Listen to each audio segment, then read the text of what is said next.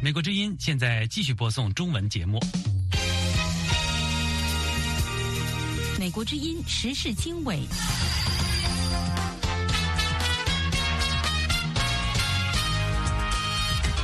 各位听众朋友，大家好，欢迎收听《美国之音时事经纬》节目。今天是中国时间十二月三十号，星期六，我是齐永明，在美国首都华盛顿向您播音。中国星期五任命前海军司令员董军为国防部长，接替被免职的李尚福。评论人士认为，董军出任国防部部长，这个任命呢，就说明了习近平选择了技术兵种，而不是陆军。今年是中国改革开放四十五周年，中国官媒高调发文突出习近平在改革开放中的位置。分析人士说，他会学习这个毛泽东领导的终身制去迈进。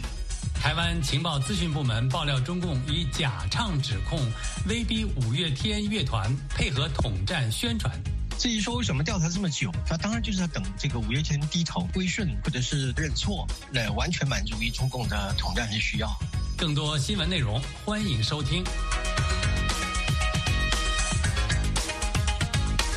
美国之音时事经纬节目开始，请陆洋分享一组热点新闻。好的，永明。哈马斯高级官员代表团星期五十二月二十九号抵达开罗，讨论旨在结束哈马斯与以色列之间战争的埃及和平建议。埃及提出的三阶段和平计划包括。哈马斯释放十月七号袭击以色列时劫持的人质，以色列释放被扣押的巴勒斯坦囚犯。星期五，以色列军队继续对加沙北部、中部和南部的哈马斯进行空袭和地面行动。乌克兰官员称，俄罗斯星期五对乌克兰多个城市发动一波导弹袭击，造成至少十三人死亡，至少十八人受伤。乌克兰总统泽连斯基在社媒 X 上发帖称。今天，俄罗斯总共向乌克兰发射了大约一百一十枚导弹，其中大部分被击落。泽连斯基表示，一家妇产医院是俄罗斯袭击的目标之一，其他目标包括教育设施、购物中心、多层住宅楼和私人住宅、商业仓库和停车场。十二月二十九号，星期五是香港股市今年最后一个交易日。尽管恒生指数当天收盘微升，纵观全年，港股延续过去三年的弱势表现，恒指连续第四年出现大幅下跌。台湾中央社发自香港的报道引述分析师的话说：“港股连续第四年下跌，期间未见反弹，反映出港股低迷，来年恐怕仍会在低谷徘徊。”另外，成立超过十七年的香港第二大民主派政党公民党，在新年到来之前。清空了总部办公室，停止运作。公民党共同创办人梁家杰最近接受法新社采访时说：“呃，time has changed，时代已经变了，情况已经向前发展了。和我交谈过的人都表示理解，他们同意，除了解散这个党，没有更好的选择。自香港国安法实施以来，公民党成员被监禁、被通缉或失去选举席位，在领导层出现真空的状况下。”国民党五月决定解散。中国政府星期五宣布任命前海军司令员董军上将为新任国防部长，以接替四个月前从公众视野中消失，并在两个月前被正式免职的前任国防部长李尚福。现年六十二岁的董军，一九七八年高考后进入解放军海军大连舰艇学院，毕业后常年在海军服役。加拿大女王大学历史系兼职助理教授赖小刚博士说：“董军出任国防部部长，这个任命呢，就说明了习近平呢沿袭了前两任的特点，也就是习近平选择了技术兵种，而不是陆军。”最后，中国国防部星期四指责台湾炒作有关北京干涉台湾总统大选的说法。国防部新闻发言人吴谦在当天的记者会上。批评民进党当局故意炒作所谓大陆军事威胁，渲染紧张气氛，完全是为了谋取选举利益。台湾明年一月十三号举行总统及立法委员选举，台湾官方多次提出警告，中国试图利用各种方式，包括拉拢台湾政界人士及释放假消息等来干预台湾选举。好，以上是今天的热点新闻。阅读更多新闻和深度报道，请登录美国之音中文网 www.voachinese.com。接下来我们要分享的是采访报道：中国改革开放四十五年，习近平是收割者、修正者还是阻碍者？详细内容欢迎收听。美国之音时事经纬，今年是中国改革开放四十五周年。中国官媒高调发文，突出现任领导人习近平在改革开放中的位置。分析说，习近平是中国改革开放的收割者、修正者，甚至或是阻碍者。与此同时，中国财新周刊十二月二十五号的社论重温实事求是是思想路线，引述中共前领导人邓小平关于改革开放的讲话，发出几小时之后便被下架，引发舆论热议。以下致远分享美国之音特约记者陈云所做的采访报道。陈云的报道说，在中国改革开放四十五周年之际，中国官媒新华社高调发文，称没有习近平下决心深化改革，很多重大改革是难以出来的。波澜壮阔的改革背后，是领航者的大气魄、大格局、大担当。新华社另推出三集政论影片，称习近平执政后引领中国实现新的伟大改革。但对中国老百姓而言，改革开放的感受或许没有中国官媒说的那么伟大。台湾中山大学西湾学院助理教授许家豪在接受美国之音采访时也表示：“我觉得习近平他的施政方向其实并没有直接延续邓江湖以来的改革开放的这个传统，而是他在这里面其实做一点修正。那其中一个比较重要的。”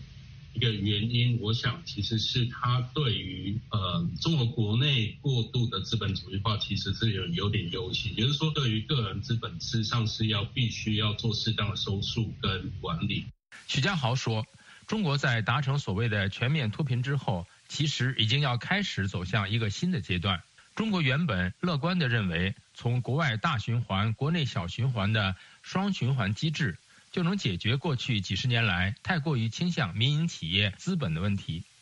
同时也能够继续支撑中国的国内经济。但后来发现是过度的乐观。许家豪说：“所以我认为，习近平对于改革开放这个问题，他其实还是在呃很大程度在修正邓小平的这条路线。”台湾国防安全研究院副研究员龚祥生在接受美国之音采访时表示：“相较于。”江泽民、胡锦涛，习近平是在开改革开放的倒车，比如阿里巴巴这一类事业有成的新型产业都陆续收归国家掌控，就可以明显的看出来。其实到了习近平之后，他们都开始做一些收割的动作，所以在资本主义或者是在这个资本管制的方面，其实，在习近平的时代是更加的收缩，跟把他们过往的这个开放的成果收归到国家的手上。龚祥生表示，习近平在历经疫情清零和美中贸易战之后，已经明确吃到苦果，加上中国近期通过的一连串法律，包括对外关系法、反间谍法、反外国制裁法等，让在中国的外籍人士与企业面临更大的人身安全风险，实际上也会跟中国政府想要达到对外开放的成效相互抵触。龚祥生说。所以这两者相加起来之下，其实就有一股推力，把这个外资从这个中国大陆本身去往外面推。有分析称，中共官方研究中共历史的权威机构突出习近平的领袖与统帅的地位，显示官方有意将习近平与毛泽东在中共历史上的地位相提并论。也有评论指出，求是是假借承袭毛泽东衣钵为题。暗损毛泽东，并巧妙扩展毛泽东阴影面积，从而提升习近平个人崇拜档次。不过，台湾中山大学西湾学院助理教授许家豪说：“坦白讲了，不管说党媒怎么样在帮他就是擦脂抹粉，他怎么样也不会像毛泽东这样的具有领袖魅力。”许家豪说：“在政治上，毛泽东是解放中国、建立新中国的国父，而习近平只是中共。”第五代领导人，两人历史地位大不相同。想要追上毛泽东的地位，其实让习近平的不安全感相当高。所以，习的很多作为都反反复复，就是因为他对于自己的权力稳固性一直不太放心。台湾国防安全研究院副研究员龚祥生说：“习近平跟毛泽东在历史功勋上几乎没有可比性，可是习非常想要跟毛处在同一个位阶，所以提出习思想去跟毛思想并驾齐驱，并用此意识形态作为统管全党乃至人民思想的最高位。”他说：“接下来他会学习这个毛泽东领导的终身制去迈进。”以上这篇分析报道的题目是中国改革开放四十五周年，习近平是收割者、修正者还是阻碍者？接下来，美国之音为您带来的是香港政府计划二零二四年七月前完成第二十三条国家安全立法。报道分析预测了该法给香港带来的前景。详细内容欢迎收听。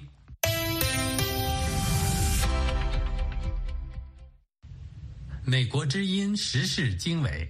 香港主权归还中国后，就香港境内有关国家安全方面作出指引的基本法第二十三条，至今未能完成立法。香港政府已经表明，为二十三条立法是香港应有的限制责任，明年必须完成。接下来由陆洋分享美国之音香港特约记者高峰的报道。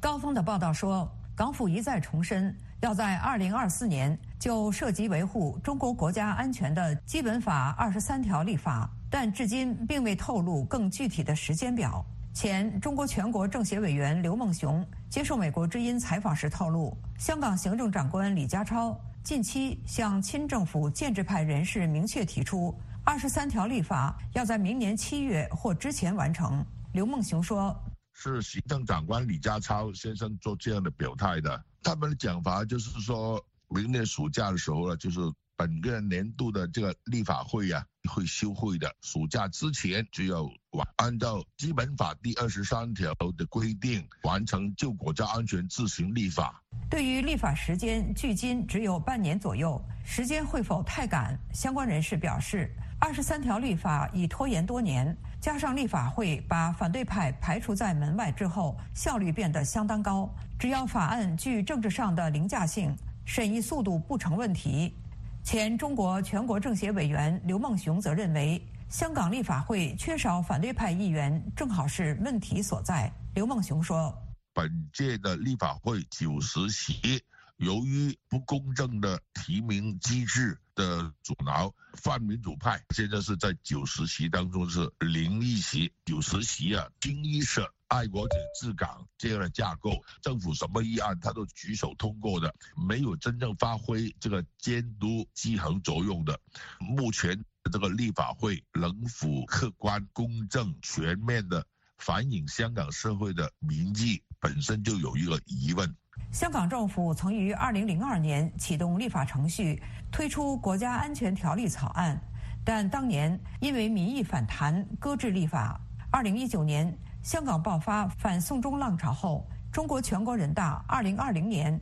主动为香港制定港版国安法，规管了分裂国家、颠覆国家政权等四类危害国家安全罪行。特区政府要按基本法二十三条的规定，自行立法处理余下叛国、窃取机密等罪行。港府官员曾说，现今科技进步，很多间谍行为未必可归管，有关窃取国家机密应包含。现代间谍行为将会把间谍罪纳入二十三条立法。前中国全国政协委员刘梦熊表示，很多西方国家都实施间谍法，港府把间谍法纳入基本法二十三条是理所当然的，但必须以尊重两制差异为前提，否则不仅会影响到媒体，日后香港的国际金融中心地位也会受到重创。《星岛日报》引述不具名中国全国人大港区代表的话说：“当局之所以希望明年七月立法会休会前通过二十三条立法，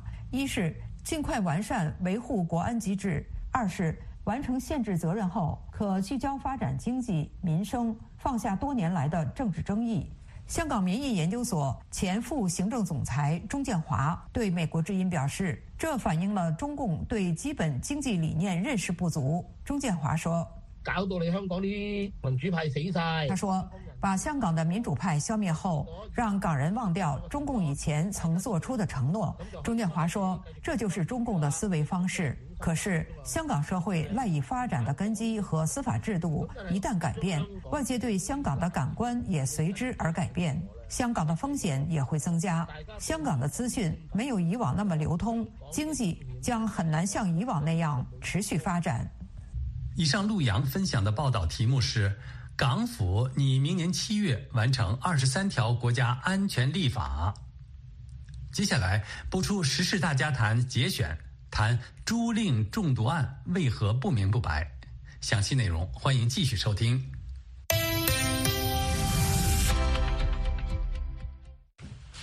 美国之音时事经纬：清华他中毒受害者朱令最近不幸去世，终年五十岁。因其死得不明不白，导致这起三十年前发生的悬案再次在社交媒体上成为大热点。朱令在一九九二年到一九九五年两度他中毒，北京警方先于一九九八年以证据已经灭失为由结办此案。后来又在二零一三年表示对此起案件未能侦破深感遗憾。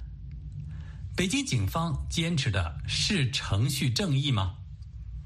美国之音时事大家谈节目嘉宾，中国民主党全国委员会执行长陈闯创律师对此发表了他的看法。其实，我们都看到了，检方都没有介入这个案子啊，就是说，哪怕是在中国有公检法这种体制之下，都只是公安自己就独立的完成了这样一个，这个就是说，在这个上层领导的旨意之下，他们要办什么案子，要关什么案子，他们完全和这个司法独立是不相干的嘛。就事实证明，就是说他没有司法独立嘛。他这个回复就非常清楚，并不是说他们自己独立的完成了这一起案件的，不管是开始的调查也好，还是说终结这个调查也好，而是说他是受力，他是有一个政治压力的，然后。才把这个案子给关掉。事实上，从这个，即便从官方自己公布的事实，我们能看到啊，这个所谓证据不足的借口来关闭这个案子，其实是不成立的。按照中国自己的这样一个呃一个规定也好，这个关闭这个撤销一个案件只有两种情况。第一，就是说这个所谓犯罪事实不存在。如果不存在这个犯罪事实，当然就表示他没有拖延中毒这个事实，那当然就不需要再调查这个案子。这是第一。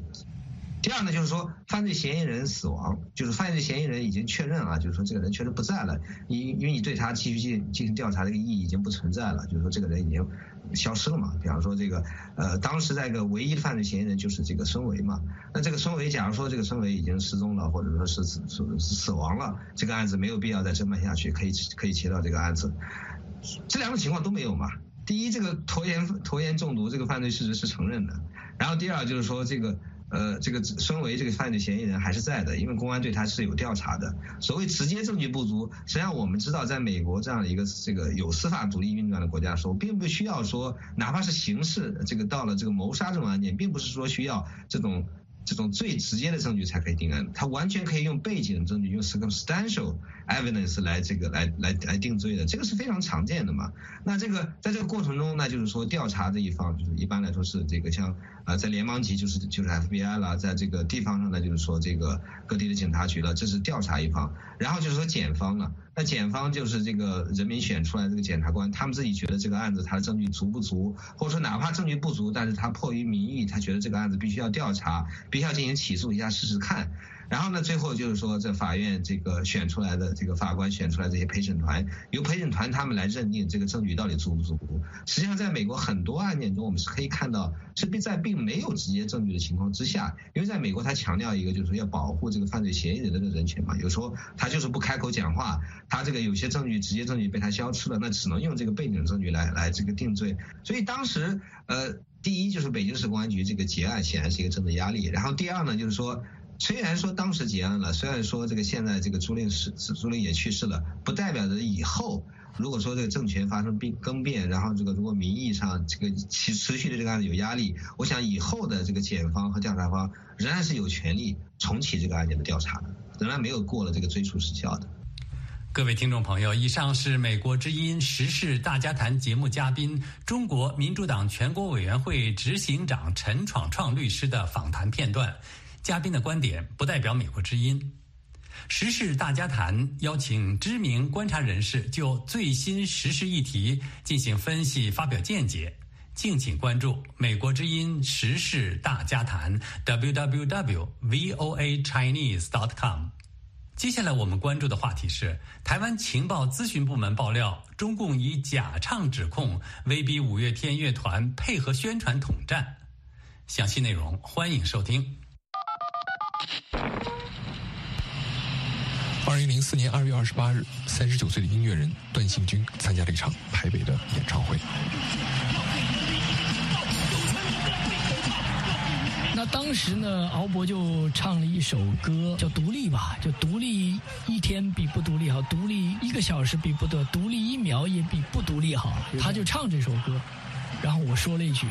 独立是需要勇气的。”我天生啊，我是从来都不计后果，这就像我赌博一样的，如果没有上报纸的话，就不会有事儿了。不计后果的段信军发现，这次的后果已远超他的想象。欢迎收听美国之音出品的播客节目《宇阳电话》，我是吴阳。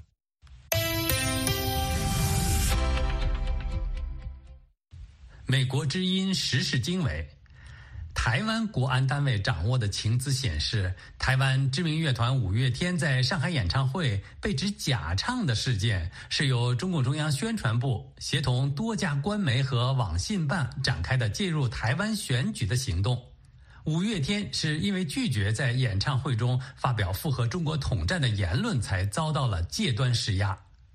以下由志远分享美国之音台北特约记者庄志伟的采访报道。好的，永明。庄志伟的报道说，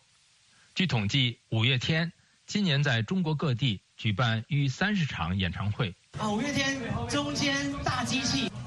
十二月二十二号，台湾国安官员在一场简报会中透露，早在几个月前，中共宣传部门就已经联系五月天，要求他们在现场歌迷较多的主要场次中，透过与歌迷互动或媒体采访等形式，传递出。两岸都是一家，支持九二共识等表述。情资显示，五月天拒绝了这项要求，在随后几个月的演唱会中皆未公开表态。十一月间，中宣部长李书磊指示广电总局再次对五月天提出要求，仍无果，于是展开此后一连串行动。不过，中国国台办发言人陈斌华十二月二十八号否认施压五月天。并反控这是民进党政府蓄意制造谣言。在台北的政治大学国关中心研究员宋国成分析，中方此举是将其国内法律和演艺事业做双重的武器化。一方面是把法规当成政治打压的武器，另一方面，中国庞大的商演市场更可以成为台湾收买统派艺人或是胁迫本土色彩演艺团体的武器。宋国成告诉美国之音：“他们所说的这个假唱，就是法律武器化的一个借口而已。至于说为什么调查这么久，他当然就是在等这个五月天低头归顺或者是认错，来完全满足于中共的统战的需要。”在台北的台湾智库中国问题研究中心主任吴色志在接受美国之音采访时表示：“五月天会被中共挑上，要求配合统战，不仅因为其盛名之类，更因为他们具有台湾本土色彩。”甚至有些曲目还会在政治造势场合中被选用。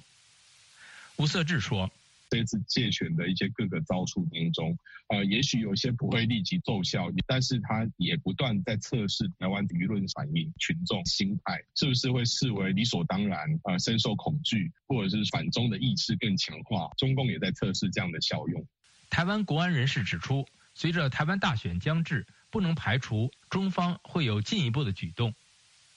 以上志远分享的报道是台湾情报资讯部门爆料，中共以假唱指控威逼五月天乐团配合进行统战。接下来为您播出的是专栏节目《美国热搜》的片段，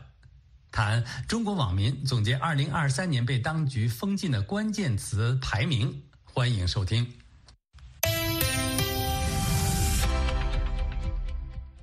美国之音时事经纬，接下来的专题节目《美国热搜》主持人齐笑天为您带来中国网民对2023年一些荒诞甚至悲情事件的热门留言。让我们循着网友智慧的留言评论来回顾2023年我们共同经历的那些事儿。排行榜第一位是“人矿”这一网络热词的诞生。2023年1月4日，知乎用户张婉之说：“人矿意味着你是资源，不是主体；你是手段，不是目的。耗尽一生的能量是为了成全他人，而不是追逐自己渴望的人生。”“人矿”这词年初流行中文互联网，它的意思是读二十年书，还三十年房贷，养二十年医院。从生下来就被当作消耗品使用的人，这词被不少网民用来嘲讽自身的处境。相比于韭菜、屌丝、牛马、低端人口等词汇，它更加残酷和触及中国民众的人生本质。人矿这词让一切粉饰都无所遁形。从韭菜到人矿，中国人对自我命运的悲观再次升级。毕竟，韭菜割完还会长出来。而人矿耗完只剩矿渣。一月五日，国家医保药品目录谈判启动。当时已被多个省份临时纳入医保支付范围的辉瑞治疗新冠特效药 Paxlovid 能否通过谈判转正，以及其降价幅度备受密切关注。三天之后，谈判结束。中国国家医保局称，因为生产企业辉瑞投资有限公司对 Paxlovid 报价高，谈判未能成功。在最需要救命药的时候，迎来这样的谈判结果，引发众多网民不满。很多人认为，三年的动态清零已经花费了巨额资金，但现在需要 Paxlovid 救命的时候，却无法被纳入医保。网民在一月十日调侃：“不是辉瑞这药不值这个价钱，是你不值这个价钱。”四月十八日，北京长峰医院发生大火，造成二十九人死亡，四十二人受伤。在事故发生后八个小时内，连社交媒体上都几乎见不到任何讨论这场火灾的消息。直到十八日晚近九时，才有一则北京长峰医院失火的通报新闻在社交媒体中流传，同时随伴着一条附近居民拍摄的火灾视频。除此之外，中文互联网上中再难找到其他信息。媒体对于这场火灾的大规模报道是从四月十九日才开始。然后在当天就有记者透露，报道禁令已经下达。一位网友在四月十八日在网上评论：“这是新闻史上的奇迹。不要问是什么事情，我并没有说是什么事情，但是你已经知道是什么事情，这也是传播史上的奇迹。当然，如果承认新闻史已经终结，那所有的荒诞都可以理解。”五月十三日，效果文化旗下的脱口秀演员李浩石（艺名 House），他在演出时说自己领养的两条野狗让他想起“作风优良，能打胜仗”八个字。演出后的几天内，陆续有网民公开举报 House 玩梗辱军，甚至还提供了现场录音。五月十七日，北京市文旅局对效果文化开出了近一千四百六十七万的天价罚单。李浩石也遭到警方立案调查，因为说梗、使用修辞手法引起的联想而被定性、被处罚，这是前所未有的。有网民感慨：中国的言论环境已达到脱口秀入军、讲笑话坐牢的新高度。一位网民在五月十六日在网上评论：“其实我长期以来都不太理解，中国为什么会有脱口秀？你要冒犯什么？”你能冒犯什么？听众朋友，以上美国之音为您播出的是专栏节目《美国热搜片段》，主持人齐笑天为您带来的是中国网民对二零二三年一些荒诞或悲情事件的热门留言。阅读更多新闻和深度报道，请登录美国之音中文网 www.voachinese.com。